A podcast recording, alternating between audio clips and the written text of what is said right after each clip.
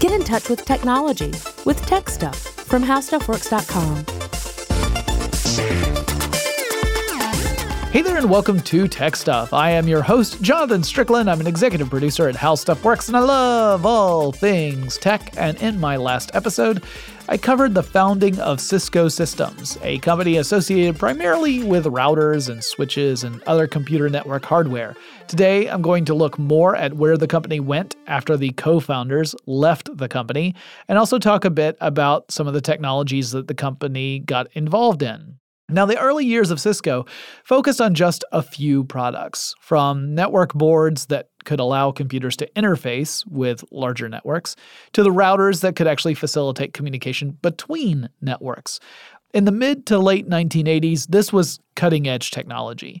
Computer networks were just beginning to expand beyond tech companies and universities and start to enter into other industries. And demand was growing around the world, not just in the United States. By 1990, when the co founders Len Bosack and Sandy Lerner, then husband and wife, left Cisco, the company was generating an annual revenue of $69 million and had 251 employees. It had obviously grown quite a bit since its launch as a business out of the founder's living room, and obviously it was no longer operating out of their living room. They had a an office in Menlo Park at the time. The company had also gone public with stocks trading on the Nasdaq Stock Exchange, and in 1991, Cisco Systems, under the guidance of John Morgridge, the new president and CEO who had been put in place by the uh, investment firm Sequoia Capital, he had been there since 1988, he opened up their first international office in the UK. Uh, the company also had its first stock split in 1991, just one year after it got listed on the stock exchange. So, Here's a quick refresher. What the heck is a stock split? What does that mean? So, a company issues a certain number of shares, and this represents a percentage of ownership in the company, right? If you buy shares in a company, you own a part of that company. Uh, the number of shares determines how much of that company you own. So, if a company puts out a whole lot of shares and you buy only one, you have a very tiny percentage of ownership in that company. The shares are worth a certain amount each, right? That's what we see when we say the stock is $20. That tells you how much it, a, a single share of stock in that company costs. Uh, that amount is determined by lots of different factors, uh, especially when you are first launching a company. Like, how do you determine how much you're going to charge for a share of stock in your company if you have not yet launched an uh, initial public offering? Well, get lots of different factors that figure that out, including uh, underwriters who judge what the value of the company should be. For simplicity's sake, let's take a very easy example, one that would never really happen, but just to be able to talk about this. So let's say I am launching a company and I've determined that my company is worth about $1,000, you know, a princely sum. I decide I'm going to go public with this very prestigious company, and my underwriters decide that the 100 shares I plan to create will cost $10 each. They agree my company is worth $1,000. So uh, 1% of my company will cost you 10 bucks, right? Because I have 100 shares, $10 a share. That means that, uh, you know, that's all you're going to get is uh, just those 100 shares. Um, and that that's the whole value of the company. So I keep 51 of those shares because I'm no dummy. I want to have controlling interest in my own company. And the other 49 shares hit the market at $10 each. Then the market decides whether or not those shares are actually worth the $10, and people either buy them or they don't. Now let's flash forward a year. Let's say that the stock price has gone way up. Now it's $100 per share. It started out at $10 per share on the IPO. A year later, they are valued at $100 per share. There's still 100 shares out there. But that means my $1,000 company is now worth $10,000, right? I take that same number of shares that exist, that's 100, times the price, $100. This gives me the market capitalization of the company. Now, it's awesome that my company has increased in value like this, but I would kind of like to see more trading happen in the market, more liquidity, right? I want to see people actually buying and selling these shares more frequently. And at $100 per share, small investors might feel pushed out. They feel like that's too expensive to buy any shares really worthwhile. So my board decides that we're going to do a stock split. We're going to do a two for one stock split. That means for every outstanding share of stock, I will create another share and issue it to the people who are holding those shares. So if you are currently holding two shares in my company, you would now hold four shares in my company. However, I can't just magically double the value of my company, right? I can't sit there and say, well, I had 100 shares at $100. Now I've got 200 shares at $100. That doesn't work that way. So all shareholders would see the number of shares double, but the value per share would be cut in half. So instead of having two shares worth $100 each, you would now have four shares worth $50 each. But the lower cost per share might mean greater liquidity and trading. That might encourage smaller investors to get involved, and that can sometimes help a company grow even more. Companies like Cisco have had numerous stock splits, and I'll talk more about the result of that at the end of this episode. I just wanted to mention that it was impressive that a company would hold a split only a year after getting listed on the stock exchange. When Cisco Systems first went public, it had the market capitalization of $224 million. So, in other words, you took all the shares of Cisco that existed, you multiplied it by the price per share, you get up $224 million. That's how much the market cap is for Cisco when it launches. In 1991, just a year later, that market cap was already $1 billion. In 92, Cisco was awarded its first patent, which was originally filed back in 1988 because patent applications can take a while. The patent office takes a while to review a patent and then uh, issue a patent. It was US patent number 5,088,032. That patent was for a technology called the Interior Gateway Routing Protocol, or IGRP. That was a set of rules that routers would follow for efficient communications within a computer network. Peeking ahead for a moment, in the summer of 2013, Cisco would celebrate getting its 10,000th US patent. But to be clear, Cisco also grew quite a bit through acquisitions. Uh, primarily, Cisco grew by acquiring other companies. So I imagine many of those patents were part of acquisitions and not just patents that were filed by Cisco R&D.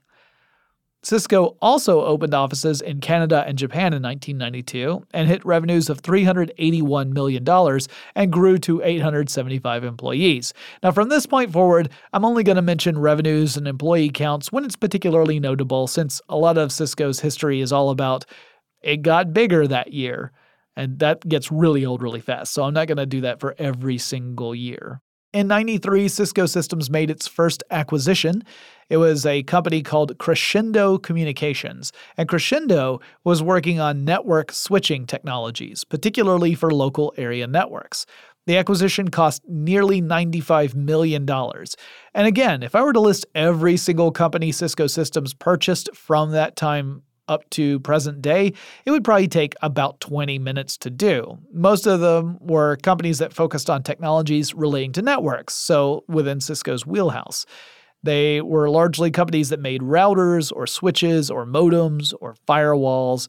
Uh, others, however, were in related fields like computer security. There was even a couple of companies that were related to internet television back when everyone was convinced that was right around the corner, when in reality it would take, you know, a decade or two after that acquisition for any sort of internet TV to kind of take off. And even then, it was in a totally different uh, implementation than what people had imagined back in the 90s.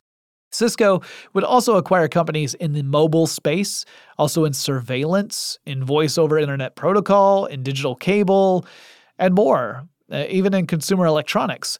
More recently, the company has invested heavily in cloud computing infrastructure. So, in all, Cisco has spent around $70 billion in acquisitions, and most of the products Cisco offers comes out of those acquisitions. So you could say a lot of Cisco's growth came from buying out other companies and adding to their own offerings that way. John Morgridge and his successor, John Chambers, both used acquisitions as a means for growth. According to a 2002 Businessweek article, acquisitions accounted for about 50% of all Cisco's businesses. Cisco's uh, moves also meant that it maintained a dominant position in business to business enterprise, and it focused on network technology. It was the dominant player in that space. If you planned to build out a computer network, chances are you were relying at least in part on technology from Cisco. This included internet service providers. So we started seeing more and more internet service getting rolled out to the United States population. Those network infrastructure pieces had to come from somewhere. Cisco provided a lot of the routers and switches that would be used by internet service providers in their various networks. So it was a lucrative source of revenue for the company. Now, to be clear, the acquisitions were likely necessary to some extent. Cisco had built much of its business early on on multi protocol routers. If you listen to my last episode, you know what I mean by that those are the routers that can communicate between different networks that are operating on incompatible communications protocols. But by the 90s, a lot of that was changing. Most networks were starting to rely upon Internet Protocol as the standard in communications. So you weren't seeing as much proprietary approaches. Everyone was kind of leaning towards Internet Protocol because that was clearly going to become a dominant means of communication through computer systems. And that made multi protocol routers less important because really only legacy systems were dependent upon them. Newer systems were adopting Internet Protocol, so you didn't need something that was multi protocol. It's like you don't need a translator if everybody in the room speaks the same common language. So, without diversifying, Cisco could have been in danger of becoming obsolete. So, these acquisitions were actually not a bad thing. Uh, but there is this sort of view among certain people that a company growing by acquiring other companies is kind of sort of cheating. It's like the pay to win philosophy in games, uh, according to some people. Sometimes I feel that way. I'm not going to lie. Sometimes I look at a company that makes most of its growth through acquisitions and I think, ah, really? But it's a smart business move. It makes sense. And for Cisco, it paid off in huge dividends for at least uh, the near term. Now, back to the history of the company. While it gobbled up other companies, Cisco also opened up more operations around the world, like Hong Kong, Mexico, and Belgium, and it would continue to open up offices all across the world. By 1994, the company hit revenues of more than a billion dollars for the first time in its history, and they also moved offices from Menlo Park to San Jose, California. And a year later, the company posted a revenue of 2.23 billion. So they go from a billion to 2.23 billion. They double their revenue in a year, and it was like the company had a license to print money. But remember, this is also a time when people in general were first becoming aware of the internet as a thing. Early 90s, that's when your average person starts to hear about internet. Before then, you pretty much had to be a college student or you had to work in the field to know what the heck the internet was. Most people before the early 90s had no inkling. And it was around this time where people were saying, like, what does the at symbol in an email mean? What is this World Wide Web? What is this information superhighway? This was a boom time for network technology.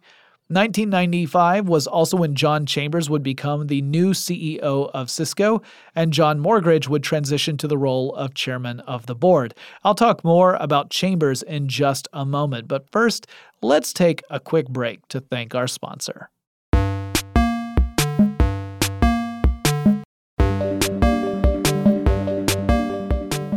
John Chambers had earned a Master's of Business Administration uh, from Indiana University. He had worked for IBM in their sales department in the late 70s and early 1980s, and then went on to work for Wang Laboratories, makers of the Wang computer, or Wong if you want to use the pr- correct pronunciation, I would say.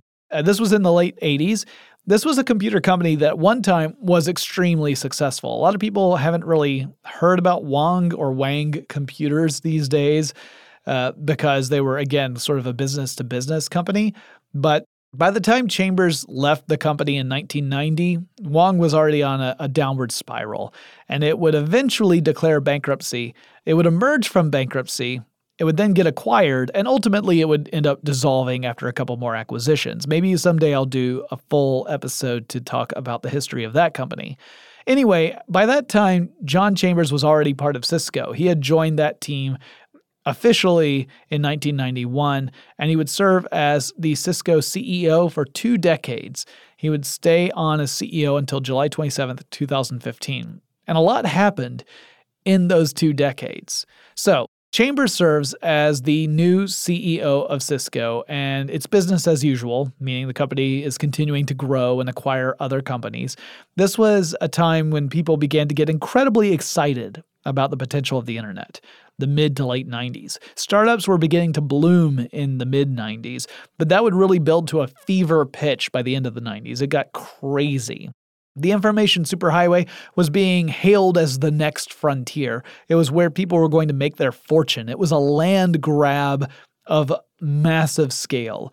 It was where we were all going to live and we were going to have experiences in virtual environments that would let us work and shop and play and experience life in a way we just could not imagine before the internet.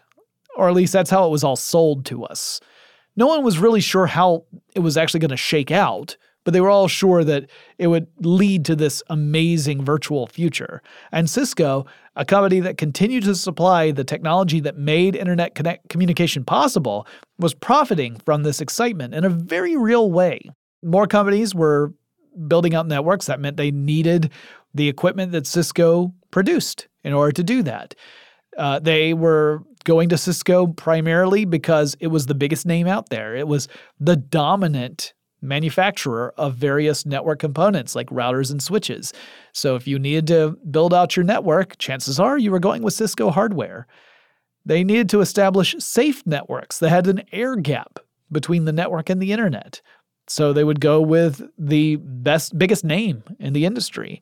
They needed the hardware that Cisco was known for, and the company was doing business like gangbusters. In 1997, Fortune magazine would list Cisco among the Fortune 500 companies, listed at number 332. But in just a couple of years, Cisco would become the most valuable company in the world. Tech company, that is. For a short while, anyway. In 1998, Cisco first started offering cable modems for end users. This is one of the few products the company made for home consumers as opposed to enterprises. So they entered the consumer market in a limited way uh, and experimented with this for a little more than a decade. And Cisco would later purchase companies like Linksys in 2003 to increase this offering. Linksys makes routers, home routers, that kind of thing and uh, had existed before Cisco came along. Then Cisco lumps Linksys under its wing. However, Cisco would not hold on to all these consumer facing companies. Like Linksys, which Cisco sold to Belkin in 2013, one decade later. In fact, at that time, Cisco pretty much divested itself of all home market products in general. Interesting side note, by the way Linksys, like Cisco, was founded by a married couple. This would be uh, Janie and Victor Tsao, who founded Linksys, which originally had the name DEW International. And yes, the original site for that company was, in fact, a garage in California, because the archetype exists for a reason. 1999 marked Cisco's 15th anniversary. It had hit revenues of $12 billion. It had grown so much through expansions and acquisitions that it now had more than 20,000 employees. And in March 2000, Cisco hit its peak that it has never met since then. Spoiler alert. Cisco's market cap, which when it launched was $224 million, I'll remind you, hit 555.4 billion dollars in March 2000. That meant Cisco had officially displaced Microsoft as the most valuable company in the world.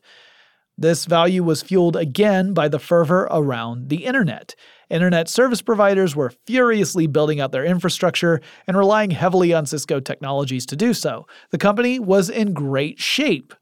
And then the bubble burst. Now, I've covered the dot com bubble in other episodes, so I'm just going to kind of give a quick summary of what happened here. In the late 90s and into 2000, even into 2001 to some extent, there was an almost unreal amount of investment pouring into internet ventures. Now, some of those ventures would prove to be good ideas that could stand the test of time, like Amazon, that was able to survive the dot com bubble burst. Others were decent ideas, but the people behind them were unable to execute those ideas the way they had envisioned. So they weren't able to make any money off of this cool idea. And it might be that once the bubble did burst, a few years later, someone else came along with a similar idea and they were able to make it work. But at the time, it just didn't. Some of the ideas were just plain bad. But around this time in the late 90s, the general feeling was if you did not get in on this internet craze, if you did not put your money there, you were going to miss out on an incredible investment opportunity. Venture capitalists were blasting companies with huge investments. I mean, it was almost like people were throwing money at these startup companies. They were finding themselves flush with cash. Some of them were finding themselves in possession of way more money than was necessary for them to actually do what it was they said they wanted to do. And lots of startup entrepreneurs went more than a little bonkers with all that dough. They started tricking out their offices with lavish furniture and amenities. They'd spent huge amounts on stuff they didn't actually need that wasn't contributing to their business at all. Some of them didn't have a business plan to speak of. They had a cool idea, something that sounded neat, but they didn't have a, a, strategy of how they were going to even generate revenue, let alone make a profit. And once the initial excitement started to die down, people began to ask hard questions like, how the heck is this company going to pay back the investment I put into it? The market peaked in March of 2000, fueled by rampant speculation, and then the bubble burst. Now, why the bubble burst is complicated, as there were there's more than just investors waking up, right? It wasn't just people got out of bed one day and said, "Hang on," and then and then the balloon just suddenly pops. That's more simple than what really happened. Uh, a lot of startups had burned through their initial cash and had nothing really to show for it except pending disaster and the dot com crash saw several internet startups go under just months after they had made headlines with incredible successful IPOs. These were companies that had failed to generate a profit, or, like I said, in a few cases, they had failed to make any revenue at all. While some of them received enormous amounts of investment money, that cash was spent. And without a steady source of incoming revenue or more investment, those companies couldn't stay afloat, so the market retracted. Cisco was in a different space. It was a big established company. It wasn't about to go out of business, but it did take a, an enormous hit from this dot com bubble burst. Its stock price declined by more than 80% as a result. And the company had been on a rocket to the stratosphere before this. A lot of people were even predicting that Cisco was going to become the first trillion dollar company. But its market cap ended up going from more than 500 billion to 151 billion in 2001, and it would dip even lower in subsequent years. So it didn't go out of business, but its value was reduced to less than half of what it had been at its peak. By the end of fiscal year 2002, Cisco stocks were trading at around $12 per share. The change from fiscal year 2001 to 2002 is noticeable if you look at timelines for Cisco, even ones from the company itself, because companies tend to not want to draw attention to really difficult years. And they sometimes will just, they, they don't necessarily fudge results, but they might leave details out. But there's a, a, an official Cisco timeline that gives you revenue and employee count every year from its founding up to 2013. At the end of fiscal year 2001, the company posted $22.3 billion in revenue and they had 38,402 employees. One year later, that had gone down from 22.3 billion to 18.9 billion and there were 3,000 fewer employees around. But still, and you're talking about billions of dollars in revenue. It's not like Cisco was suddenly on the verge of collapse.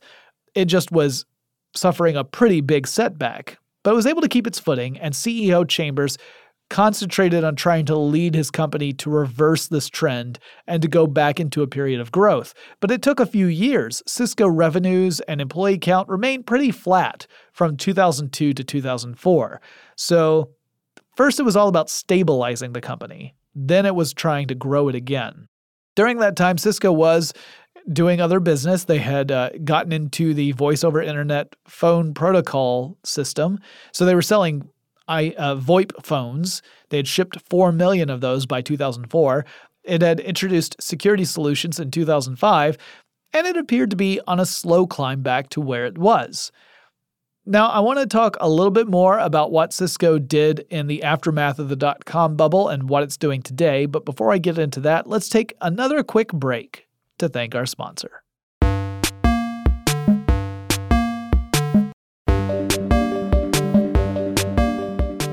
Two thousand six saw a big year of growth for Cisco. The company was really able to get out of that rut it was in. It was also getting into the business of telepresence. That's, you know, the whole video calling business, which in 2006 was still a pretty young science and uh, technology. It wasn't that, it was really novel. Not a lot of people had, had made use of it yet. These days, you can have it on your, your smartphone. It was still a dominant player in switches and routers at that time, and it had grown to nearly 52,000 employees. So it looked like it was well on the way to full recovery, and it continued to make strategic acquisitions. It also officially dropped systems from its name and simply became known as Cisco. They also launched a campaign called the Human Network. This was an advertising campaign to uh, kind of position the company as one that had a place in the average household. And this was a relatively short lived attempt for Cisco to make a bigger move into the consumer electronics market space.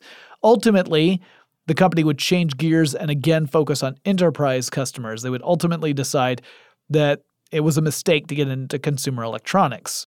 Now, one very disturbing story involving Cisco around this time that first started to emerge in the, uh, the around 2008 or so and has continued to be uh, uh, brought up in discussion since then was the company's involvement in supplying technology to China. Now, according to allegations brought against Cisco by various human rights organizations, Cisco was instrumental in providing and customizing technology for China's Golden Shield system. We have also called the Golden Shield system the Great Firewall of China. The Chinese government restricts access to the internet, so a lot of sites are strictly forbidden. And the Great Firewall allows the Chinese government to essentially dictate which parts of the internet are uh, are are accessible within China and which ones should not be accessible within China. It's a very authoritarian approach to internet access. Now, the allegations state that Cisco provided technology that allowed the Chinese government to identify and pursue individuals that the government had identified as being undesirable people that the government had said are dangerous. That included practitioners of the Falun Gong religion.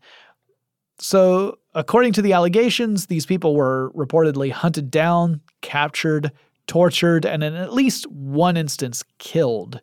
The lawsuits accused Cisco of knowingly providing technology that would be used in those endeavors, saying, There's no way the company would not have known that the tech they were designing for the Chinese government was specifically for the purpose of the government identifying, singling out, and pursuing specific individuals within China.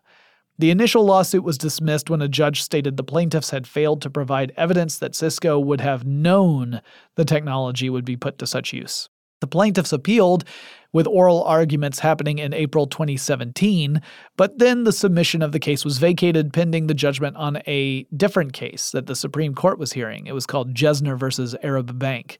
At issue was whether or not foreign corporations could or could not be defendants in suits brought under the Alien Tort Statute. The Supreme Court found that they could not in a 5 to 4 decision, and as far as I can tell, the matter is at a rest there.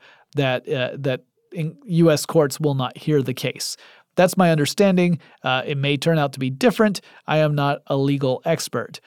One of the ways that Cisco tried to target consumers around this time was in the consumer video camera market. In 2009, Cisco acquired Pure Digital Technologies. That's the company that was behind the flip video cameras. Do you remember those? They're kind of cool. I actually kind of thought they were neat. Uh, Cisco might have timed that kind of poorly because 2009 was right around the time that the handheld camcorder market was getting pushed aside by smartphones, more of which were including cameras capable of taking video. Cisco stuck with this plan until April 2011, and then it discontinued the flip video cameras because the company was looking, Cisco that is, was looking to extricate itself from the home consumer market entirely. The space was too crowded with too many competitors, and many of those competitors had been at the game for way longer than Cisco. In fact, even longer than Cisco had existed as a company. So things were pretty rough for Cisco there. By 2011, other companies were also starting to really seriously compete against Cisco in the network infrastructure business. That's the bread and butter of Cisco, at least up to that time. Cisco was still the dominant player, but was no longer commanding nearly all the market the way it had been. As a result, the company's earnings were lower than what they had projected previously, and so Cisco had to look for ways to cut costs. And if you've worked for a big company, you probably anticipate what happened next, because one way companies cut costs after a rough financial year is by laying off employees. John Chambers essentially said, I done goofed up. Though really he was more professional than I make it sound. And it wasn't like it was an obvious mistake on the face of it. The problem, as Chambers admitted, was that Cisco had tried to compete in too many markets, many of which had entrenched players like the home consumer market, for example. So the company was fighting a war that had too many fronts. And so Chambers said it was time to simplify Cisco's approach, to narrow its focus. And unfortunately, that also meant cut some jobs in the process because those jobs would no longer be necessary for the company's mission. Chambers wanted to cut expenses by about 6%, but 6% meant $1 billion. Some analysts estimated that could mean the company might eliminate as many as 10,000 jobs, which would be about 14% of its workforce. Others said it was probably going to be closer to 4,000. Now, according to Cisco's own timeline, it looks like the real number was somewhere in between 4,000 and 10,000. At the end of fiscal year 2011, the company had 71,825 employees. At the end of the following year, it was down to 66,639. So, assuming some folks were brought on throughout 2012, either through acquisitions or through hires, that would mean around 5,000 people were let go. It wouldn't be the last time Cisco would have to lay off a lot of people. In August 2016, the company announced it would eliminate 5,500 jobs, and the following year it announced another 1,100 positions would be on the chopping block. Now, that was probably because Cisco has pivoted in recent years. The network infrastructure market has slowed down considerably because eventually you got enough superhighway laid down, right? You internet service providers have built out their infrastructures. They might continue to uh, uh, implement new material into those infrastructures, but there's no longer this land grab. There's no longer this very fast expansion of internet infrastructure. It's not necessary. A lot of of, uh, of organizations already have the equipment they need. So, for the last couple of years, Cisco has had to look at a different source for revenue, something, some other area of growth. They could still do business with network infrastructure materials, but it's not going to have the year over year growth that investors want to see. So the company has switched to concentrate more on software and cloud computing services, as well as the Internet of Things. In fact, there's a pretty good chance that the Internet of Things got its name from Cisco, which was the organization that really recognized when individual uh, network connected components were outnumbering the number of people on the planet, saying, oh, well, we now have more devices connected to the internet than there are people in the world. That happened, by the way, around 2008, 2009. One person who left his job was John Chambers, but that was his choice. He didn't get fired. He actually retired as CEO in 2015, as I mentioned earlier. His replacement was Chuck Robbins, the current CEO of Cisco. He had worked for Cisco for nearly 20 years. He had previously been the senior vice president of worldwide operations. Now, if you listened to my last episode, you heard me say that a $1,000 investment in Cisco when it first went public would have netted you 55.55 shares, which means they were around $18 per share, which made me wonder how much would they be worth today. So, since that time, the company's shares have split multiple times. So you have to take all that into account. The 55.55 shares from uh, 1990 would be more shares today because they kept splitting. So, how many shares would you have today? Probably somewhere around 16,000. That's how many times it splits. Now, keep in mind, a split typically doubles the number of shares you have. Sometimes it can be more than that, depending upon the nature of the split. Uh, at the time I am researching this episode, Cisco shares are priced at about $42.86 per share. So if you do some multiplication, you take your uh, 16,000 and you multiply by that. That would mean your $1,000 investment way back in 1990 would be worth about $685,760 today. But hey, let's let's be fair. Let's adjust that $1,000 for inflation, right? Because $1,000 in 1990 is worth more than $1,000 in 2018 money. So in today's cash, it would be worth about $1,977.94. So let's just uh, round it up to $2,000. So a $2,000 investment in today's buying power back in 1990 would net you more than half a million dollars. That's after Cisco's struggles during the dot com crash and the 2011 crisis. So that's not bad, though the company is still a far cry from its peak value of $500 billion. In fact, uh, as of the day I'm researching this, the company has a market capitalization of $199.93 billion. Still really impressive, but that's less than half of what it was at its peak, even before you adjust for inflation. Now, I've got another question for you. What if you had made that $1,000 investment back in 1990, but then, you know, just at the very peak of Cisco's value, you sold off all of your your stocks. Let's say you you just get this feeling in your bones. You're like, hmm, this this is about to take a downward turn, so I'm going to get rid of all my stock right now. Well, if you had done that, if you had taken that 55.55 shares of stock that you bought for $1,000 back in 1990 and you sold it at its peak, you would have netted $1,264,000.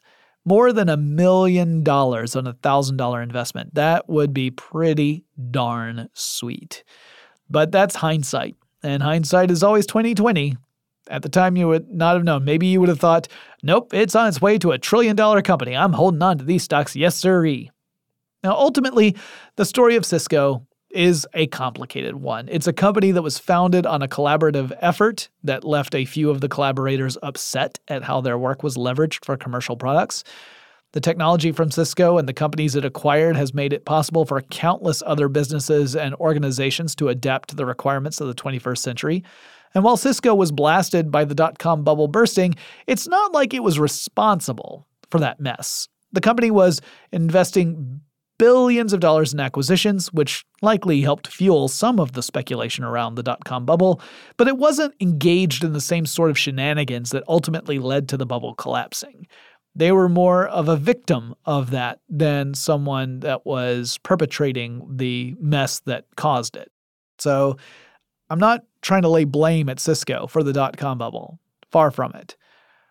Well, that wraps up these two episodes about Cisco, where it came from, what it does, and where it's headed. Uh, it's very much in the cloud computing space and, and software as a service space these days. So, very different from building network cards and routers way back in 1984. And of course, the co founders haven't had anything to do with the company since 1990. So, it's a very different company than what uh, was formed out of a living room in San Jose back in the early 80s. Uh, interesting story. Lots of controversy there. I am curious to read more about uh, a lot of the stories here and maybe someday do another update. But for now, let's close the book on Cisco. If any of you have suggestions like Gage did, for any topics I should cover on tech stuff, whether it's a company, maybe it's a person in tech, maybe it's a specific technology, Maybe there's someone you want me to interview or have on as a guest host. Send me a message, let me know. The email for the show is techstuff at howstuffworks.com, or you can drop me a line on Facebook or Twitter. The handle at both of those is techstuff, HSW. Don't forget to follow us on Instagram, and I'll talk to you again really soon.